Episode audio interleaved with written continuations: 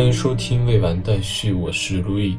这次我们接着哲思这个栏目来介绍古希腊的早期自然哲学。上次我们说过，这次要介绍一位很重要的哲学家，他其实就是艾菲斯学派的赫拉克利特。艾菲斯学派和米利都学派一样，都属于艾欧尼亚地区。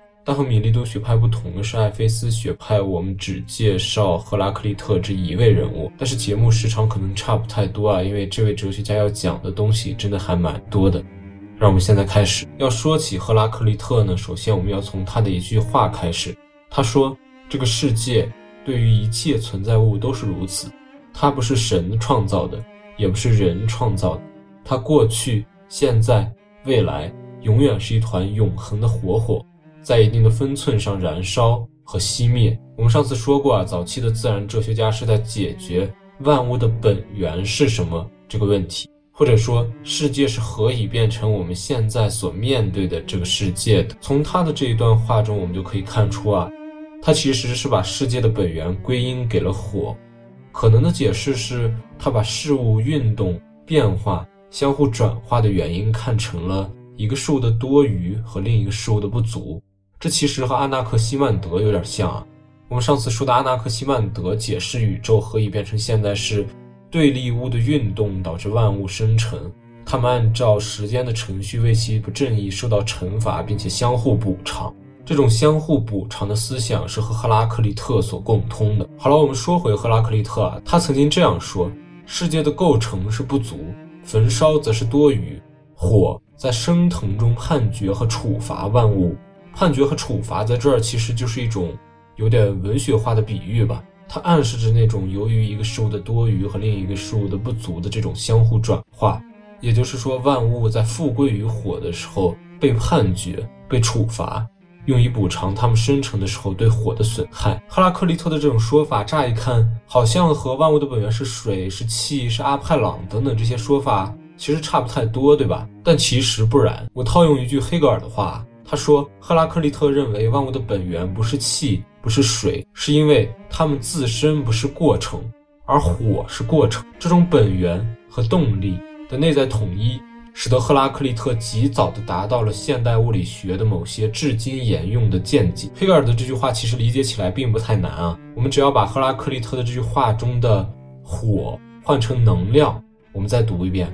是不是就和现代物理学几乎是完全一样的？这个世界对于一切存在物都是如此，它不是神创造的，也不是人创造的，它过去、现在、未来，永远是一团永恒的能量，在一定的分寸上聚散离合。所以说，赫拉克利特的这个观点还是相当高明的，对吧？但是真正让他在哲学史上的地位变得无比重要的，其实还不只是这些。我们刚刚读到那句话。它过去、现在、未来永远是一团永恒的火火，在一定的分寸上燃烧熄灭。这个分寸是米利都学派所有哲学家都没有考虑到的，而赫拉克利特把这个分寸命名为罗格斯。罗格斯实在是西方哲学史上再重要不过的一个概念了。我们在之后的所有脉络中都会反复提到它，而它的希腊词词源是 logos。logos 的原意是话语，它的引申义有十一种：道理。理由、理性、考虑、规律、命运、尺度、比例、必然性等等。说到这儿，你可能还是有点懵啊，为什么他只加了一个分寸，并把这个分寸命名为罗格斯，就使得他和所有的米利都学派的自然哲学观点都区别开了呢？我们接下来就慢慢来说啊。首先，罗格斯在赫拉克利特的那句话里是分寸的意思，虽然就改动了这么一点点，但是是相当重要的。因为我们想啊，在米利都学派的自然哲学中，万物的本源是单一的，万物是由水构成，是由阿派朗构成，是由气构成，它是一种一元论。水或者无定型者阿派朗或者气，它既作为万物的质料，也作为万物的动力，去生成万物。但是在赫拉克利特这里，万物的本源是火，但是火是在一定的分寸上燃烧。在一定的分寸上熄灭，说白了就是说，火并不能一个人独断专行，它还要遵循罗格斯。也就是说，万物的本源不只是由火单一的构成，罗格斯也参与了万物的生成和转化。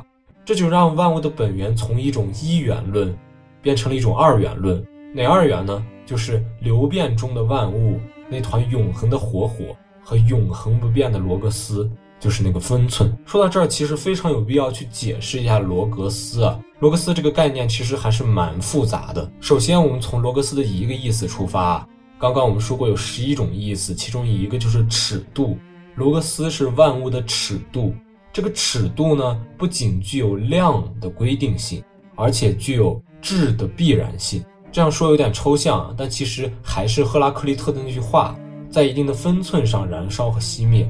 我们知道质和量的区别，质就是有一定度的量，所以说让万物在一定的分寸上燃烧和熄灭。这不就是给万物一种质的必然性，而不仅仅具有量的规定性吗？然后我们再看罗格斯的另一个意思，话语。刚刚所说的那种罗格斯具有的量的规定性和质的必然性，这种必然性只有通过语言才能表达出来。所以说，罗格斯它不仅仅是一种客观规律，作为一种质的必然性，而且还是一种主观理性，因为它是话语。罗格斯的本意就是话语。所以说，从这儿就可以看出，语言其实是主客一体的。这一点在二十世纪的哲学是被彻底的发扬光大了。我们知道，二十世纪除了发生过现象学运动这一巨大的哲学运动之外，还是发生过一个叫做语言转向的事件。而我们现在主流的哲学中有一派就叫分析哲学，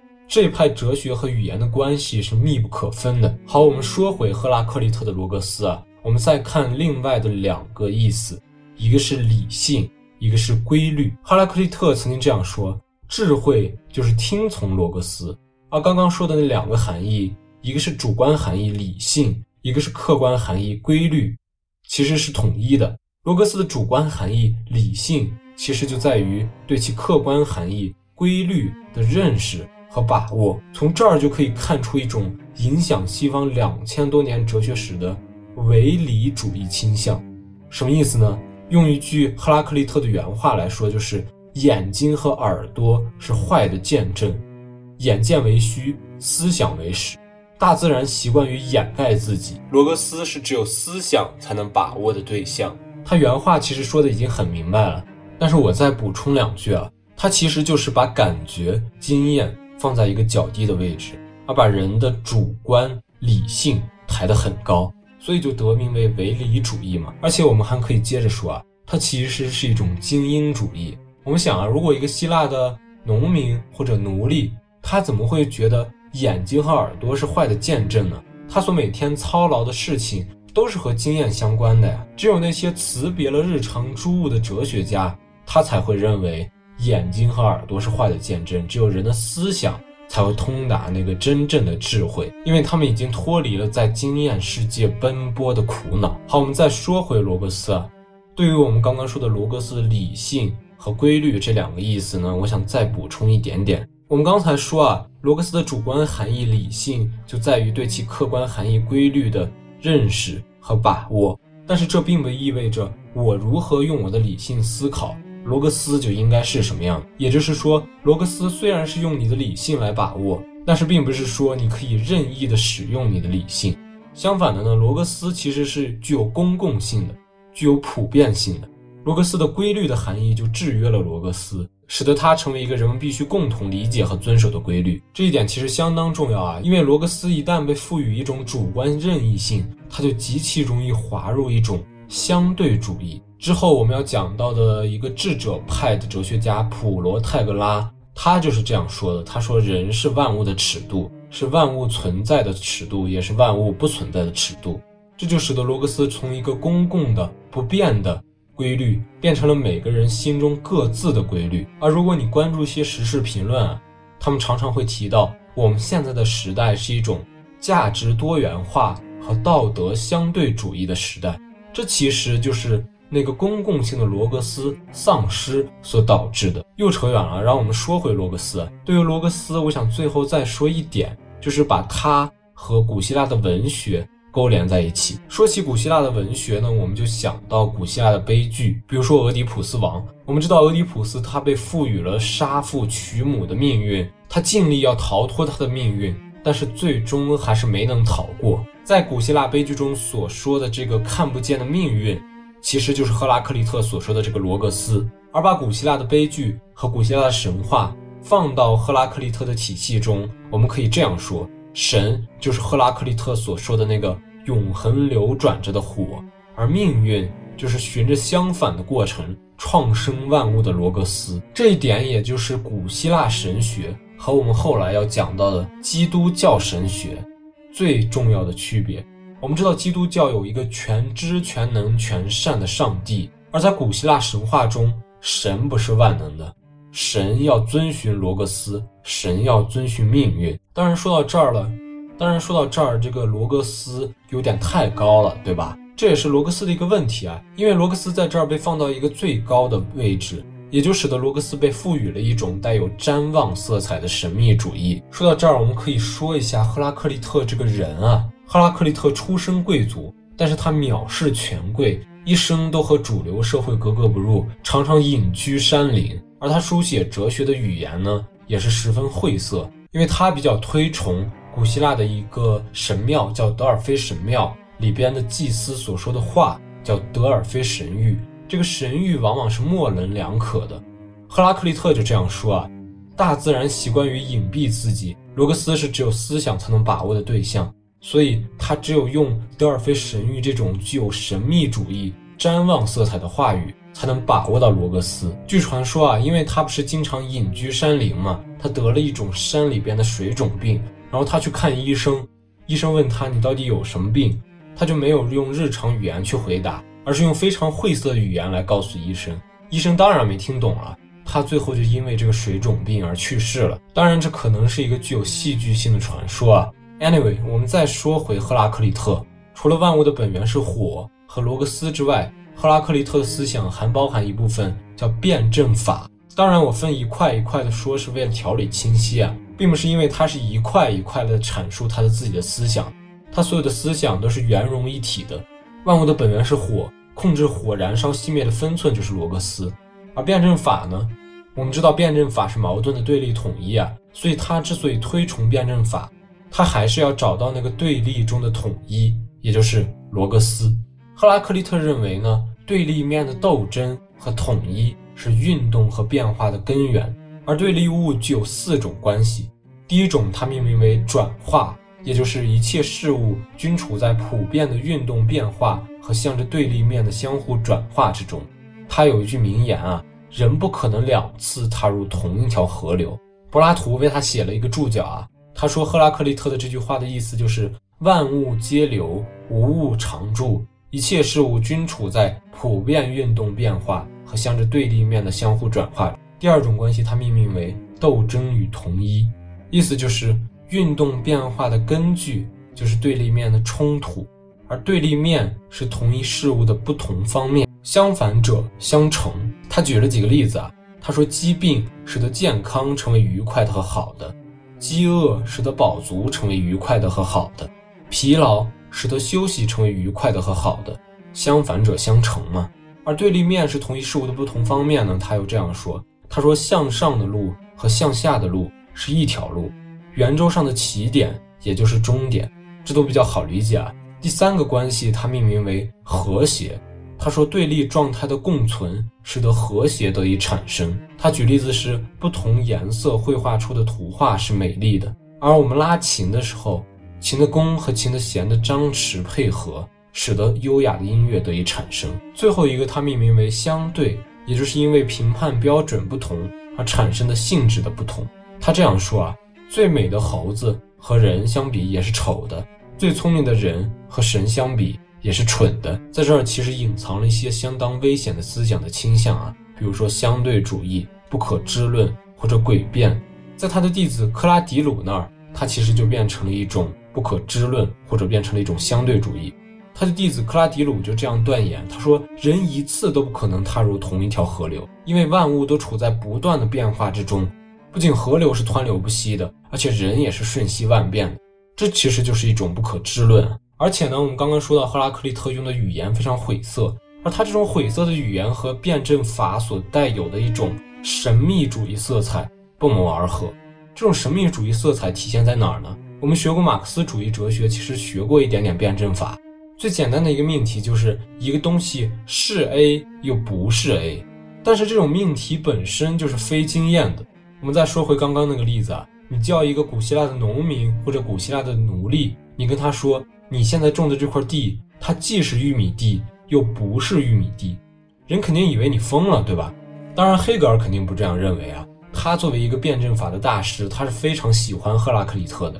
他面对这种辩证法的非经验的问题。他就这样说：“他说，当我们的知性在理性面前大叫神秘的时候，应该受到谴责的恰恰是知性本身。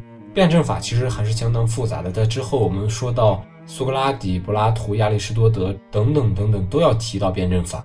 它也是串通西方哲学史的一个很重要的脉络。而且在不同哲学家那里，辩证法都有不同的含义。”最后，我再说一点点稍微超出这一期节目所讲的内容的东西啊，因为下一期我们要讲到南意大利地区的毕达哥拉斯学派。毕达哥拉斯学派的观点是万物的本源是数，数字的数。毕达哥拉斯学派的观点其实和赫拉克利特的观点有些地方是非常接近的，但是也是非常不同的。在这儿我做一个小小的区分啊。